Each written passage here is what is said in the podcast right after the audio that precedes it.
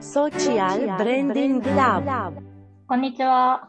えっ、と、今回は、あの、お酒の表記、アルコール度数の表記についてお届けしていきます。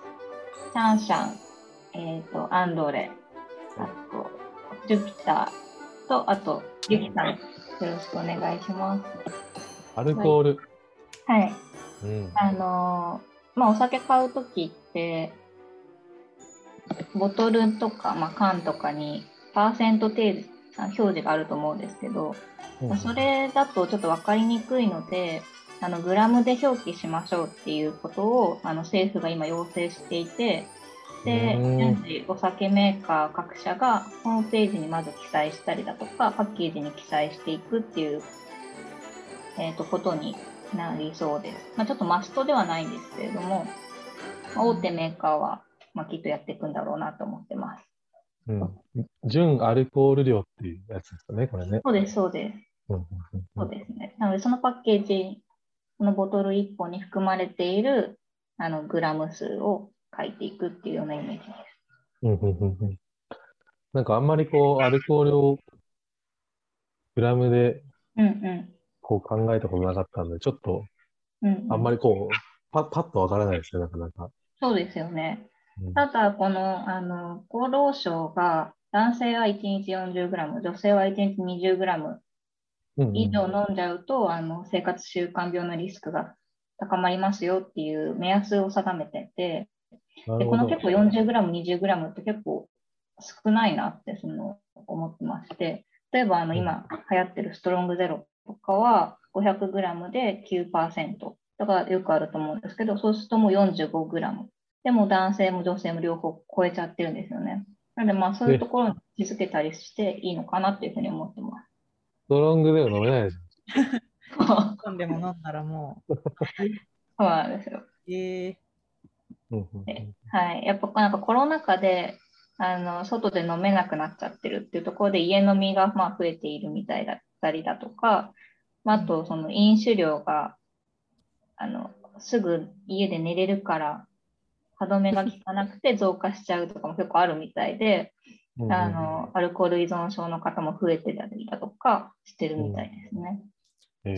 すごいなんかあの二極化しそうですよね。結うんうん。構その、外で友達とのワイワイ飲むのが好きだったから家でこう一人になったら全くお酒飲まなくなったって人もそういう話もちょっと聞きつつ今シャンシャンさんが言ってくれたみたいにもう家だと無限に飲めるみたいなはいはいはいそういうのもあるんだろうなと思って。そうですね。あれですよね、その、オリオンビールとか、あとはまあうん、えっと、アサヒビールもそうですけど、なんか低、低、低アルコールっていうのかな？うんなうんんかアルコール度数が少ないビールっていうのがなんか増えてるのが、ビアールみたいなやつ。うん、あ、そうそう、ビアリーとかね。あはいはいはい。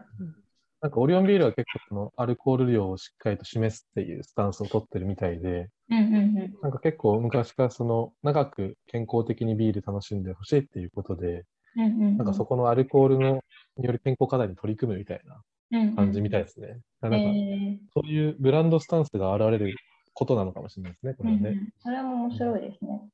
うんうん。確かに今、その健康、健康に気を使っている人が多くなっているっていうところで、うんそういったあの低アルコールだったりノンアルっていうのもどんどんあの市場を伸ばしているみたいなので、うん。うんうん健康に使う人にとってはすごい分かりやすくなってうん嬉しい。うんうん、嬉しいですね。なんかあれなんですかね、問題、問題だみたいな感じになったんですかね。アルコール量をもっと出した方がいいみたいな。えっと、ちょっと問題だってなったのは、やっぱりその9%とか、最近あそういったものがここ3年ぐらい、3、4年でかなりはいはい増えたなっていうのがあって、まあストロング系とれるものそですね。で結構安くあの大量にアルコール摂取できるっていうので人気だと思うんですけど、やっぱりそれってちょっと健康リスクもかなり高いので、うんうんうんあの政府はこういう要請出したんじゃないかなと思ってます。なんかこのアルコール度数だけじゃなくて量も示そうっていうのめちゃいいなって思うんですけどそれと一緒にそのさっきお話ししてくれた生活習慣病のリスクは何グラムだよっていうのも一緒に周知されないと 結局、ああこれ何グラムなんだ？飲もうみたいな あの感。じになるなと思って。缶のラベルに書いてほしいですね。そうですね。確かにあの、タバコみたいな感じで。確時かにタバコ化していくんですかね？どうなんだろう？タバコってね。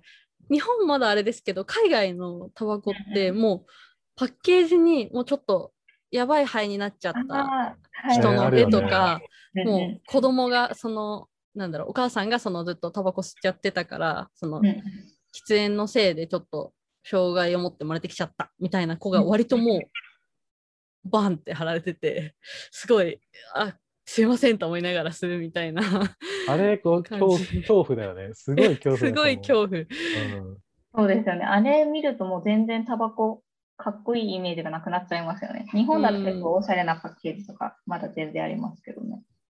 ぶち壊してるよね、世界観を。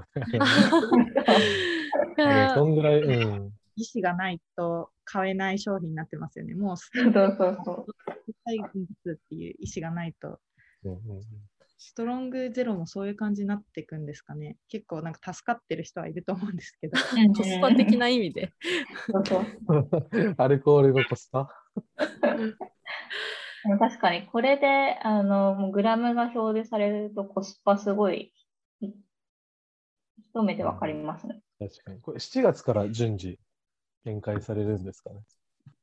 そういうあえっと、もうややられてるところはやられ6てる。月ぐらいに要請確か出していて、もう順次、あの、えー、一旦はホームページに記載し出すっていうみたいですね。あうんあ、結構ラベル見ちゃうかもな。うんうんうん。うんうん、ちょっと見見てみ見たくなりますね、その気になって。なんかちょっとさっきのタバコの話にうんうんあれで。すけど、タバコって今そのテレビ CM やっちゃダメみたいになってて。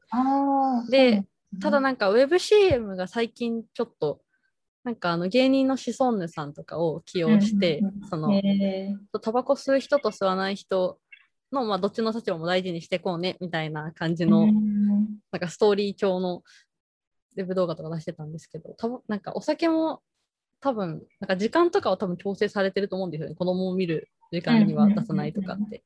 なんか徐々にウェブの方に寄っていくのかなとか思ったりして。確かにそうですよね。うんうんうんはい。